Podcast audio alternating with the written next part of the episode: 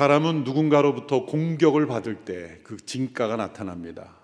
그 공격이 정당한 공격이든 아니면 부당한 공격이든 사실 상관없이 어떠한 공격을 대하고 어떤 태도로 또 어떠한 모습으로 대하는가가 그 사람 안에 있는 그 생각이 그 인격이 그 신앙이 드러나는 것입니다. 바울이 자신을 대적하는 이들을 어떻게 대하였고 또 그들에게 어떤 메시지를 전하였는가. 그 속에서 곧 그가 믿고 전하는 복음이 나타났습니다.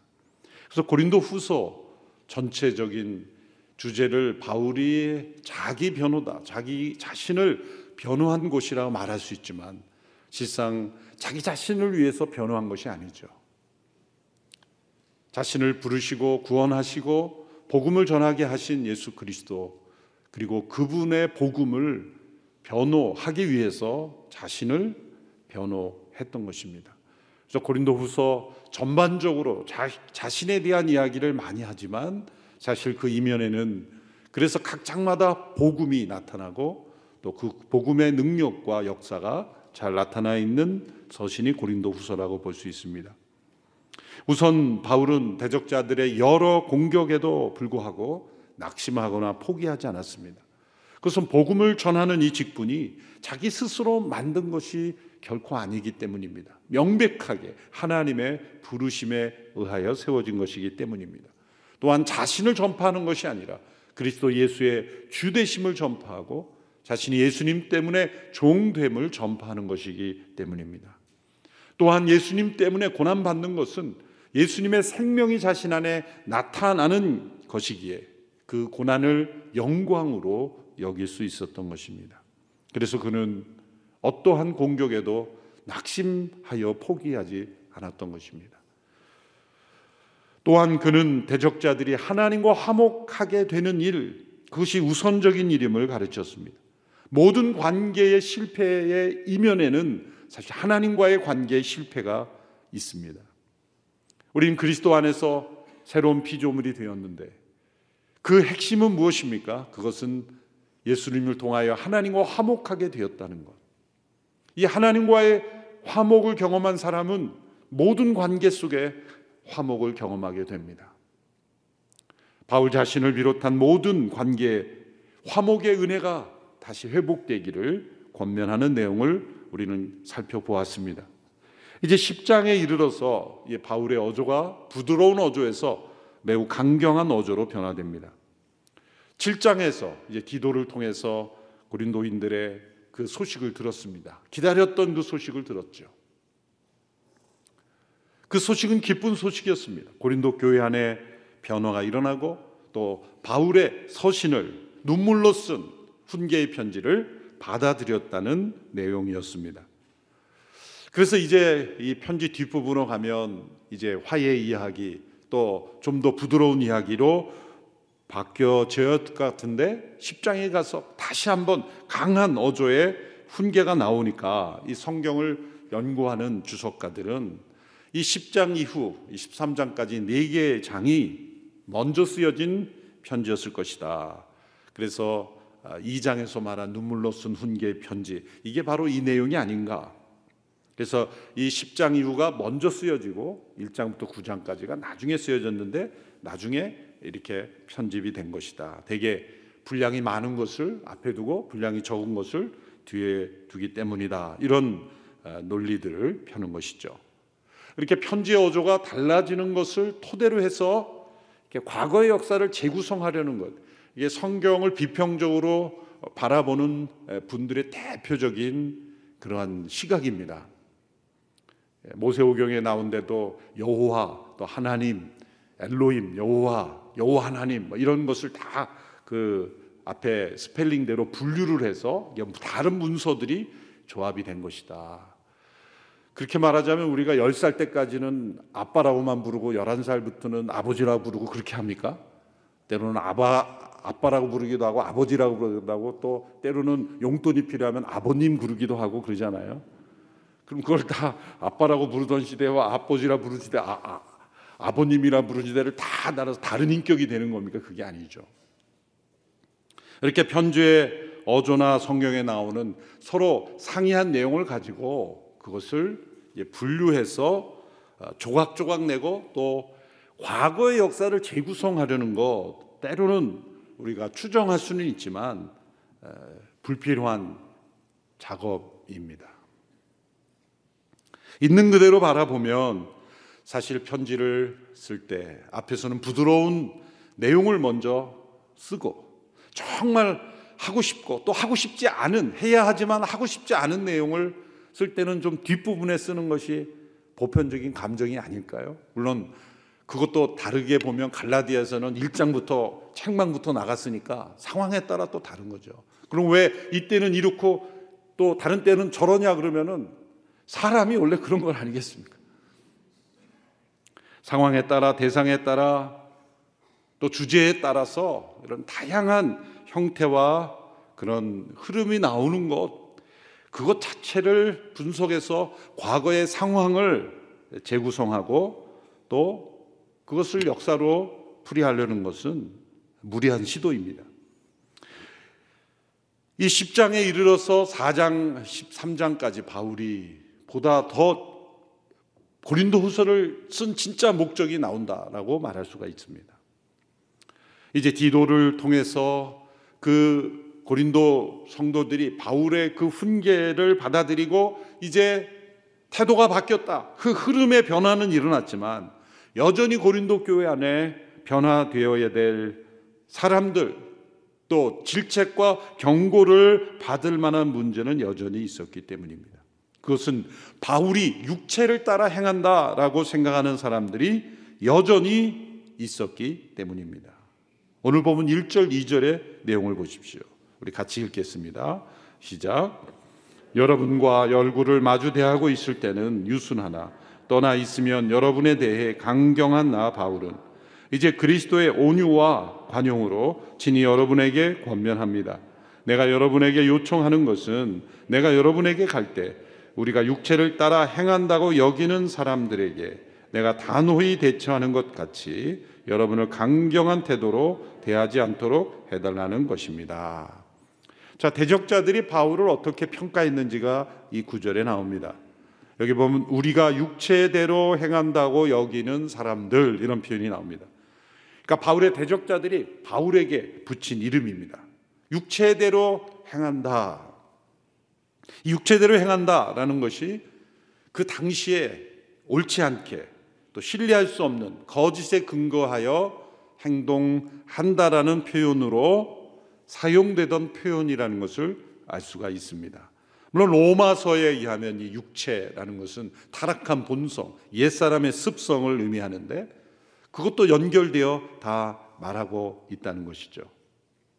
여러 가지 이유로 바울의 대적자들이 바울을 공격했습니다. 지금까지 설교를 통해 여러 내용들이 다 나왔는데 정리해 보면 이런 내용들이죠. 첫 번째로 여행 계획을 바울이 변경을 했습니다. 고린도후서 1장 16절에 보면 자신의 원래 계획을 설명하죠. 내가 너희들에게 갔다가 고린도에 갔다가 마케도니아로 갔다가 다시 고린도로 갔다가 또 유대 예루살렘으로 가기를 원했다. 그것을 내가 경솔히 행했겠냐? 내가 육체대로 그것을 계획했었겠는가? 이런 표현이 나옵니다. 육체를 따라 계획한 것이 아니다라는 겁니다.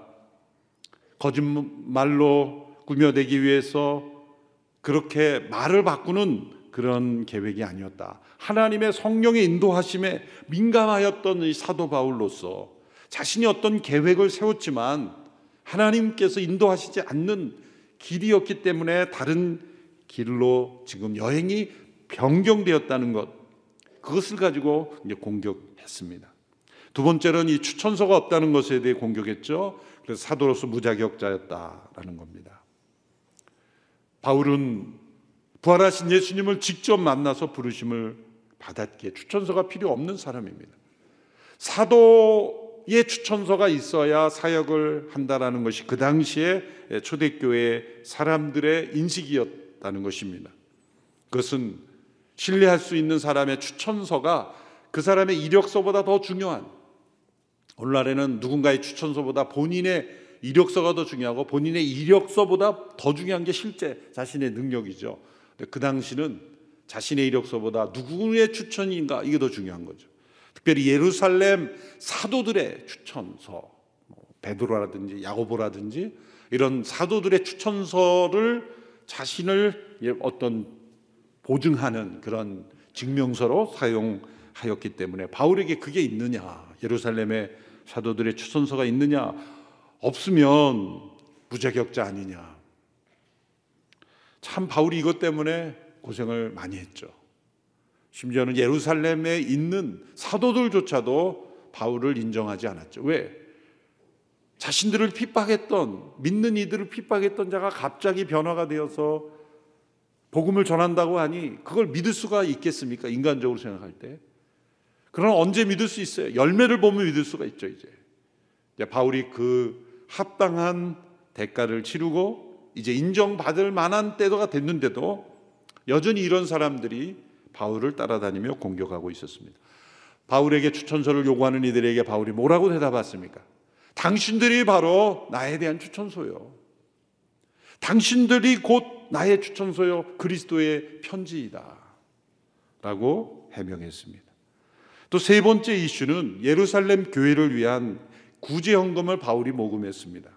바울이 1차, 2차, 3차 전도 여행을 다니던 중에 이 복음을 전하면서 동시에 늘 이 예루살렘에 그 당시에 큰 기근이 있어서 예루살렘 교회 성도들이 극심한 어려움 속에 있었는데 그 기금을 모금하는 것을 가지고 이제 속임수로 사익을 취하는 사람이다 이렇게 공격을 했던 것입니다. 오늘날에는 이 은행 에 그런 거래가 있고 또 투명한 그 지원이 있는 시대이지만 그 당시에는 사람이 다 헌금을 옮기던 시대 아니겠습니까? 그러니까 헌금을 옮기던 사람이 갑자기 강도를 만나든지 아니면 갑자기 어디로 사라져 버리면 끝나는 거였어요. 그 당시에 이렇게 이 기금을 모아서 전달하는 것은 참 위험한 일이고 또 힘든 일이고 또 편지를 전하는 사람이 디도가 가서 오지 않으면 이게 도대체 어떻게 됐는지 오늘 우리가 이 시대의 휴대폰 문화에 익숙해져서 과거를 잃어버렸어요. 과거는 다 공중전화 이용해서 서로 소통했어요. 집 가족끼리 그렇잖아요. 언제 들어온다 얘기하고 언제 안 들어오면 공중전화로 얘기, 하고 이게 불과 이게 십몇 년은 안 됐습니다. 휴대폰으로 다 연락한 지가. 그러니까 그 당시로 생각하면 이 구제연금을 모금하여 전달하는 일은 매우 큰 신뢰가 있어야만 가능한 일이었습니다. 근데 이 일에 가장 신뢰를 보냈던 교회가 마케도니아 교회, 구체적으로 말하자면 빌립보 교회죠. 빌립보 교회 성도들은 경제적으로 여의치 않음에도 불구하고 분에 넘치는 헌금을 하였다. 그래서 이 바울이 고린도후서 8장, 9장에 두 장에 걸쳐서 매우 긴 분량에 걸쳐서 그 헌금에 관한 이야기를 합니다. 1년 전부터 너희들이 하려고 한 것 이제 마무리 짓고 자원하는 마음으로 기쁘게 하라. 그러면서 예를 들죠. 이 내용을 읽었을 때 고린도 교인들이 참 기분 나빴을 것 같아요. 마게도니아 교회 예를 들면서 어, 마게도니아 교회는 이렇게 했다. 바울이 만일 속임수로 이 일을 하고 있는 것이라면 이렇게 8장 9장에 걸쳐서 긴 내용을 헌금에 대해서 강력하게 권면할 수 있겠습니까? 이 자체가 그가 정직하게 지금 일을 하고 있다는 것을 보여주는 일이었습니다. 이런 세 가지 이유가 사실 이 바울에 대한 이 객관적인 공격 또 어떻게 보면 공격할 만한 그런 대적자들의 입장에서는 그렇게 보였을 것입니다. 근데 오늘 10장 1, 2절에 나오는 또 하나의 이유를 보면 이건 바울의 인격에 대한 공격이죠. 그래서 이런 내용이죠. 함께 얼굴을 대면했을 때는 그렇게 부드럽던 사람이 떨어져서 편지로 보낼 땐 이렇게 강경하고 이렇게 엄하게 하는 것을 보니 이 사람은 상황에 따라 태도가 다른 이중인격자다. 그렇게 비난을 하는 사람들이 있었다는 겁니다. 그래서 1, 2절에 바울이 자신을 비난하는 사람들의 그 말을 가지고 자신을 소개한 거예요. 그래서 이렇게 소개하죠. 여러분과 얼굴을 마주 대하고 있을 때는 유순하나 떠나 있으면 여러분에 대해 강경한 나 바울은 이것은 스스로 자신을 이렇게 생각한다는 게 아니라 나를 그렇게 당신들이 그렇게 생각하고 있다는데 그런 나 바울은 이런 말입니다. 그러면서 내가 얼굴을 대면하여 만날 때 그렇게 유순하고 부드러운 것은 예수님의 온유와 관용으로 여러분을 대하였기 때문이다. 그것은 두 번째 방문하였을 때 심각한 도전을 받았지만 그는 매우 온유와 관용으로 그들과 싸우지 않고 돌아왔었을 때를 말하는 거죠. 그렇게 만났을 때는 부드러웠던 사람이 편지로 이렇게 강경한 것을 보니 이중인격자가 아닌가 당신들이 그렇게 생각하지만 그것은 내가 그리스도의 온유와 관용을 보이는 것이다. 이제 내가 바라는 것은 내가 다시 여러분들을 대면하여 만날 때 강경한 입장으로 만나지 않게 되기를 바라는 것이다. 그래서 내가 이 편지를 쓰는 것이다. 내가 세 번째 방문했을 때 그때도 순종치 않으면 6절에 보면은 경고도 나오죠. 벌하기 위해 준비하고 있다. 6절 후반부에 보면 모든 순종치 않은 사람들을 벌하기 위해 준비하고 있다라는 경고까지 합니다. 자, 이제 이 상황에서 바울은 중요한 진실을 전합니다. 그것은 자신은 육체를 따라 지금 행하고 있지 않다는 겁니다. 10장 3절의 말씀을 함께 읽겠습니다. 시작. 비록 우리가 육체를 입고 살고 있지만 육체를 따라 싸우지 않기 때문입니다. 자신은 육체를 따라 싸우지 않고 있다. 도리어 고린도인들이 그리고 자신을 대적하는 이들이 도리어 육체를 따라 행하고 있음을 지적합니다. 그 육체를 따라 행하고 있는 그 현상을 이제 설명하면서 그 생각들이 당신들의 지금 생각들이 하나님을 아는 지식에 대적하는 세상의 궤변과 주장들에 지금 사로잡혀 있다라고 지적하고 있는 것입니다. 바울은 겉으로 나타난 문제 이면에 더 깊은 영적인 문제를 파헤치는 것입니다. 복음으로 그들의 정신을 지금 해부하고 있는 거예요. 하나님의 말씀과 성령으로 그들의 지금 행동을 일으키는 그 이면에 있는 보이지 않는 영적 질서를 지금 교훈하고 그것을 깨뜨리고 그것을 바로잡고 있는 것입니다. 그것이 4절 5절의 말씀입니다. 4절 5절 말씀 같이 읽습니다. 시작. 우리가 싸우고 가지고 싸우는 무기는 육체에 속한 것이 아니라 견고한 요새를 무너뜨리는 하나님의 능력입니다. 우리는 모든 궤변을 무너뜨리고 하나님을 아는 지식을 대적해서 스스로 높아진 모든 주장을 무너뜨리고 모든 생각을 사로잡아 그리스도께 복종시킵니다. 매우 중요한 말씀입니다. 하나님을 아는 지식을 대적하여 스스로 높아진 모든 주장들, 모든 궤변들이 있다는 겁니다. 사도 바울을 통해 우리에게 주신 첫 번째 중요한 권면, 이 생각의 견고한 요새를 무너뜨려야 된다는 겁니다. 이 생각은 어떤 생각입니까? 하나님을 아는 지식을 대적하여 스스로 높아진 생각들. 이 생각들이 요새처럼, 견고한 요새처럼 그렇게 형성되어 있다는 것입니다. 사람들이 착각하는 것이 있습니다. 생각이 가장 자유롭다고 생각해요. 그래서 상상을 하고 공상을 하고 상상의 나래를 펴고 자유롭게 생각한다고 합니다. 그런데 세상에 가장 얽매여 있는 것이 사람들의 생각이에요. 자신이 기발한 생각을 했다고 하지만 사실은 한 시대의 사상과 세계관을 벗어나기 어렵습니다. 역사의 대전환을 가져오는 그런 생각은 하나님의 진리가 아니고는 일어날 수 없어요. 부모님을 통해 전해진 이 생각들, 하나님을 아는 지식이 아닌, 더군다나 하나님을 아는 지식을 대적하는 이 스스로 높아진 지식들, 여기에 수많은 사람들이 갇혀 있습니다. 대표적으로 무신론이죠. 하나님은 존재하지 않는다. 하나님을 믿느니 나를 믿겠다. 이게 진실이에요, 사실. 무신론은 신앙이 없는 게 아니라 신앙을 스스로 만든 거예요. 하나님이 계시지 않다고 믿는 겁니다. 진화론도 이 무신론의 근거에 사실 믿음에서 출발해요. 진화론에 근거한 교과서나 책들을 보세요. 생명의 기원에 관해서는 알 수 없다고 스스로 말해요.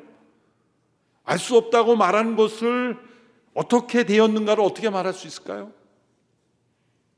현상의 일부를 설명했을 뿐이지 생명의 기원을 말할 수 없어요. 그걸 우연이라고 덮어버릴 수가 없는 것이죠. 단지 오랜 세월을 거쳐서 그냥 이루어졌다 그러면 다 받아들여요. 오랜 세월 동안 어떻게 되겠지? 어떻게 되긴 뭐 됩니까? 고대인들이 아주 선사시대에 미개인이라고 하는 우리가 사람이 되기 이전에 무슨 뭐 여러 가지 이름들이 있죠. 뭐 오스트랄로피테쿠스인가 뭐 네안데르탄인가 뭐 이런 학교에서 배웠던 그런 이름을 붙인 그런 사람들이 살았던 그런 시대에 보면 그림들이 있어요. 우리나라 선사 시대에 선사 시대의 동굴 벽화 이렇게 한번 보세요. 인터넷 찾아보시면 나옵니다. 그런데 보면요 정교한 그림이에요. 그러면 진화론에 근거하면 원숭이에 가까운 시대 사람들이 그림을 그렸다는 것인데 그러면 동물원에 가면 곳곳에 벽화가 그려져 있어야 되죠. 이 예술의 영역은 동물과 인간의 차이를 구별하는 것입니다. 하나님께서 사람에게 주신 중요한 능력이 하나가 예술이에요. 원숭이는 그림을 그릴 수 없어요.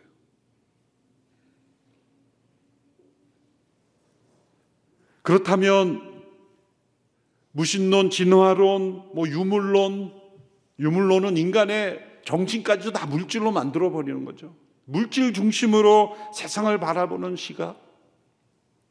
모든 것들이 다 하나님을 아는 지식, 참된 지식을 대적하여 스스로 높아진 생각들이요. 사실 이러한 생각들이 우리가 보편적으로 종교라고 받아들이는 그러한 영역에도 존재합니다.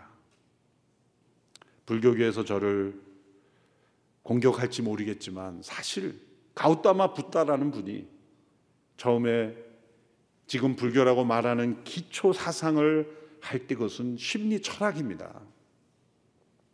중국 대륙을 건너오면서 신격화된 거예요. 가우타마 붓다는 나는 신이 아니라고 했어요. 그런데 역사가 흘러가면서 신이 되어 있어요. 그럼에도 불, 그러면, 그러면 그런 의미에서 불교에는 기도라는 말이 성립이 안 돼. 왜? 초월적인 존재 가우타마 붓다가 기도를 응답하는 존재로 자신을 표현한 적이 없기 때문에 마음에 있는 욕망, 인간의 모든 문제를 일으키는 마음의 욕망을 제거해야 된다는 거예요. 그것에 해탈이 이른다는 거죠. 근데 문제는 좋지 않은 욕망을 제거한다고 하는데 좋지 않은 욕망을 제거하려는 것도 욕망 아니에요? 모든 욕망을 다 제거해야 되는데 그 제, 욕망을 제거하려는 욕망 자체는 어떻게 하는 거예요? 이게 거기서 문제가 거예요. 우리가 종교화라고 종교적으로 체계화되어 있다고 하는 것에도 무엇인가 갇혀 있는 것이 있습니다. 사람들의 개인적인 편견, 교만, 자기 자신에 있는 결국 요새화되어 있는 건 이면에는 뭐가 있냐면 이성, 철학, 과학이 있는 겁니다. 매우 중요한 거죠. 이성, 과학. 그것은 하나님께서 인간 하나님의 형상대로 창조했을 때 주어진 매우 중요한 우리의 축복이요 능력입니다. 그런데 문제는 그 이성을 주신 하나님을 아는 지식이 없는 이성은 자기 자신을 가로막는 요새가 되어버리는 거예요. 그 안에 갇혀 있는 것입니다. 요새화되어 있는 겁니다. 이성으로 많은 철학자들이 얘기 이성으로 다 판단한 것만 받아들여라. 그것만 받아들일 수 있다. 그것 외에는 다 의심해야 된다. 얼마나 무서운 요새입니까? 이성이 최고의 권위를 가진 세상이 어떤 세상이었습니까? 세상은 끔찍한 전쟁들로 가득 찼습니다. 인간의 이성 위에 있는 이 실체를 인정해야 됩니다. 인간의 이성 위에 있는 것이 무엇입니까? 그것은 이성을 만드신 하나님, 하나님의 진리, 그 하나님의 계시, 그 계시의 권리를 이성이 겸손히 받아들이지 않고는 이 견고한 요새가 무너지지 않습니다. 이성으로 판단할 수 있는 정말 진실의 한 조각만을 가지고 전부라고 생각하는 인간의 이 편견과 오만이 깨어져야 하는 것입니다. 이 편견, 선입관, 이 교만에서 나오는 수많은 생각의 견고한 요소들이 무너진다. 이 무너진다는 표현을 바울이 쓸 때는 이 전쟁의 그림을 보여주는 거죠. 말씀이 육신이 되신 예수 그리스도. 왜 말씀이십니까? 왜 말씀이 육신이 되셨다고 말씀하셨을까요? 뭐 이것을 다 표현하자면 이제 9시 예배가 진행될 수 없기 때문에 간단히 넘어가야 될 것 같습니다. 우리 이성의 어디서 왔는가? 그것은 완전하신 그 하나님의 지혜의 일부인 거예요. 우리 이성은. 우리가 판단하고 결정하고 추론하고 계산하고 논리를 만들 수 있는 그 이성의 능력은 하나님의 완전하신 그 지혜와 능력의 한 일, 한 조각이에요. 그 한 조각밖에 안 되는 이성으로 과학적으로 증명되지 않은 것은 받아들일 수 없다라고 견고한 요새를 쳐버리는 거죠.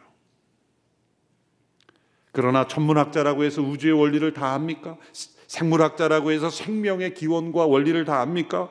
물리학자라고 해서 이 지구의 신비를 다 합니까? 신학자로 해서 하나님을 다 압니까? 의학자라고 해서 이 신체 원리를 다 압니까? 다 모릅니다. 그런데 안다라고 생각하고 견고한 요새를 쳐버리는 거예요. 이것이 무너져야 된다는 거죠. 어떻게 무너지겠습니까? 말씀이 육신이 돼. 이 말씀은 하나님의 완전하신 지혜이신 그분이 우리 이성을 가진 인간과 대화하시고 우리가 이해할 수 있는 언어와 임재하심으로 역사하신 성령신하신 예수 그리스도 그분을 통해서 우리는 이 견고한 요새가 무너질 수 있는 거예요. 또 다른 이성으로는 못 무너뜨립니다. 싸울 뿐이에요. 한 사람이 가지고 있는 이 생각의 견고한 요새는 다른 사람의 생각으로는 절대 무너뜨릴 수 없습니다. 이성은 또 다른 이성으로 무너뜨릴 수 없어요. 이성 위에 이기신 그 말씀이신 하나님 그분의 진리로만 그분이 육신이 되신 예수 그리스도 그분의 임재로만 이게 무너지는 거예요. 그러면 두 번째 모든 생각을 사로잡아 그리스도께 복종시켜야 된다고 말씀했습니다. 이제 성이 무너지면 고대 시대 성이 무너지면 그 성 안에 있는 모든 사람들은 그 점령한 왕의 포로가 되는 거죠. 뭐 그러한 연상을 해보십시오. 요새가 무너졌으면 이제 그 요새 안에 있는 많은 사람들은 다 포로가 되는 거죠. 이 생각의 요새가 무너지면 그 안에서 나오는 모든 생각들은 다 이제 사로잡아 그리스도의 포로가 되어야 되는 거예요.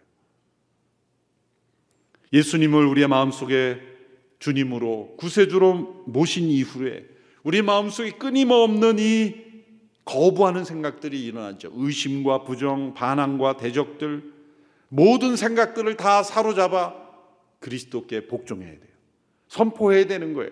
내 안에 일어나는 내 마음에 일하는 이 도시에서 이 성에서 나오는 모든 생각들은 다 예수님의 포로다. 예수님께 복종되어야 된다. 그분의 권위 아래 순종되어야 된다. 그분께 복종해야 우리는 진짜 자유로워지는 거예요.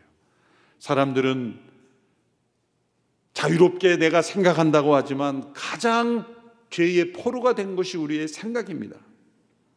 이제 죄의 종이 되었던 우리의 생각들을 하나하나 다 그리스도의 포로가 되게 할 때 우리는 진짜 자유로워지는 거예요. 우리의 몸이 신앙생활을 많이 한 것 같지만 왜 삶의 변화가 일어나지 않습니까? 내 안에서 일어나는 생각을 그리스도의 포로로 사로잡히지 않기 때문이에요.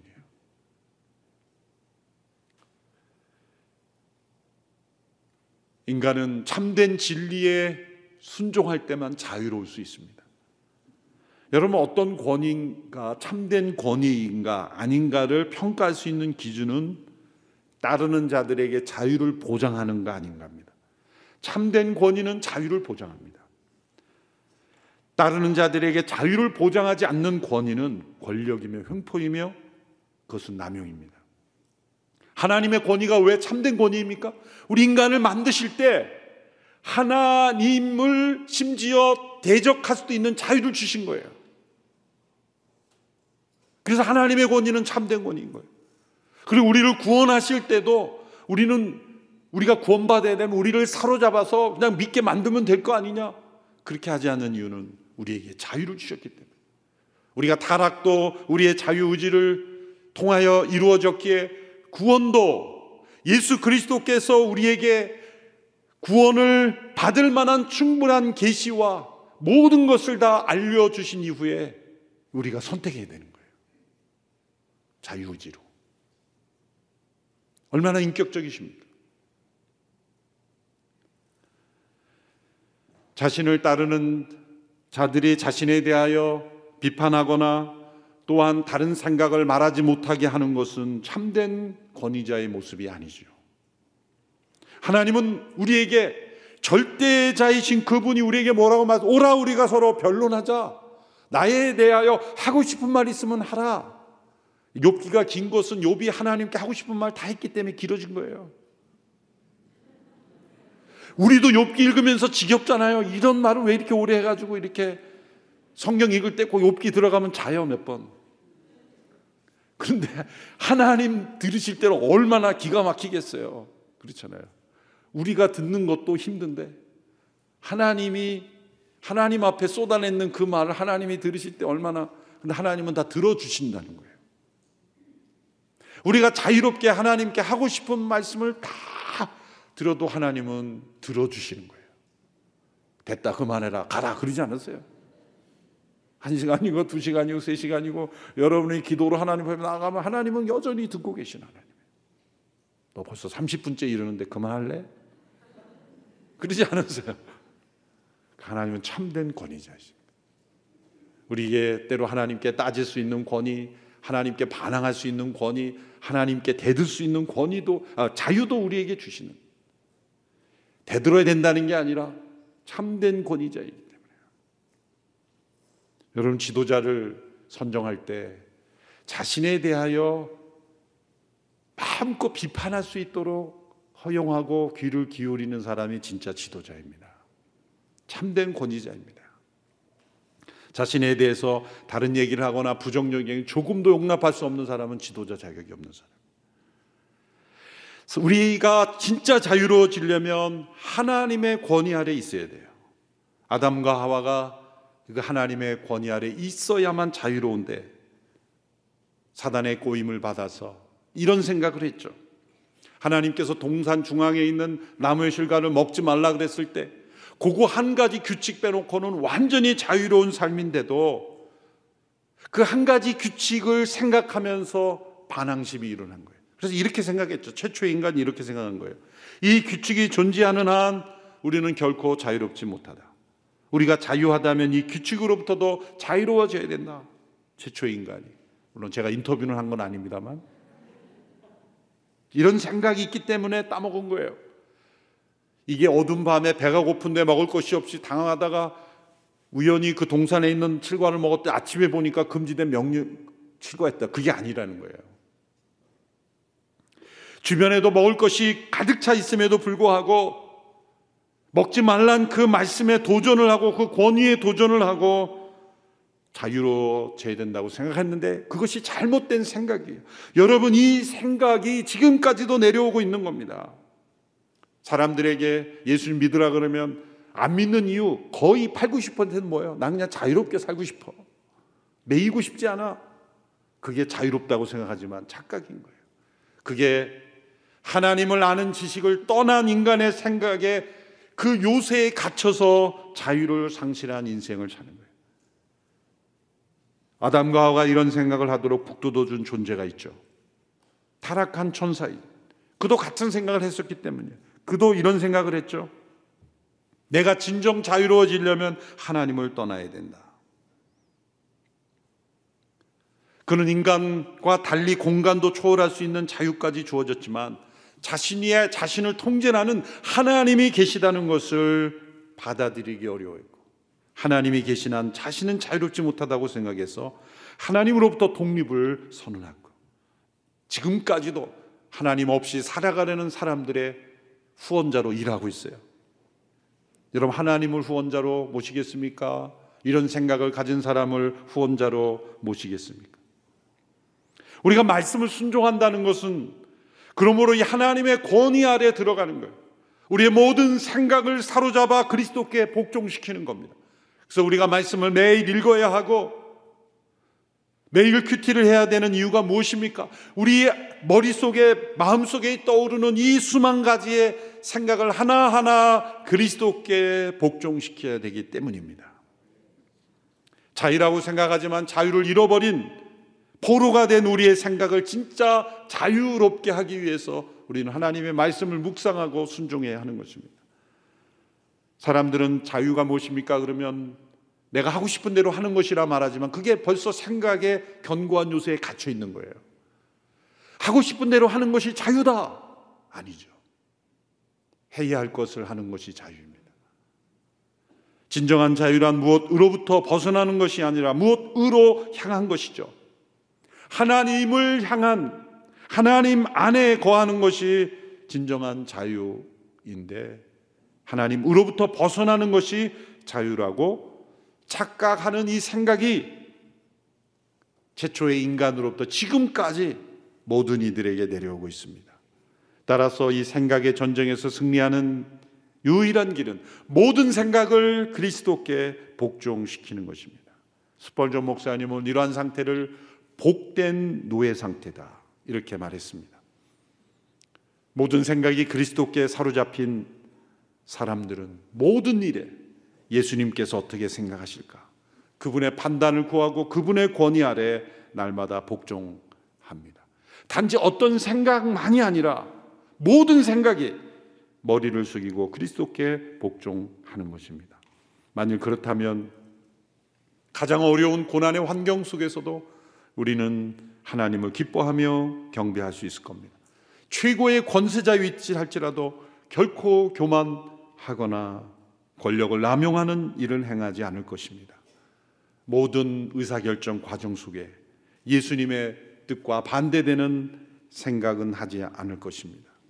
그것이 바로 그리스도의 나라요, 하나님의 나라가 임하는 것입니다.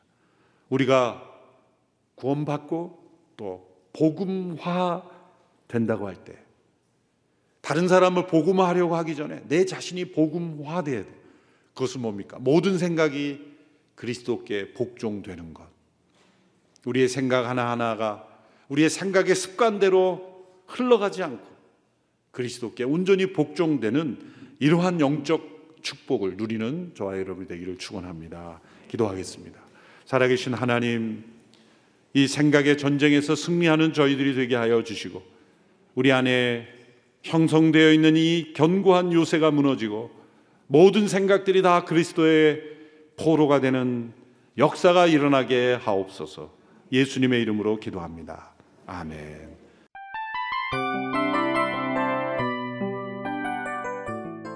이 프로그램은 청취자 여러분의 소중한 후원으로 제작됩니다.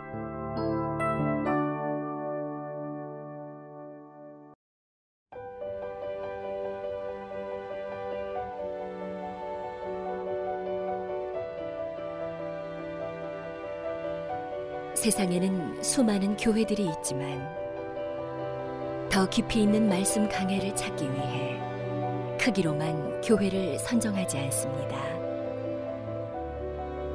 보다 좋은 영적 콘텐츠를 더 많이 나누기 위해 방송비를 받지 않습니다. 1년 365일 복음만 전하고 싶어서 우리는 광고를 하지 않습니다. 온누리의 복음을 땅끝까지 CGN TV와 함께 땅끝 성교사가 되주세요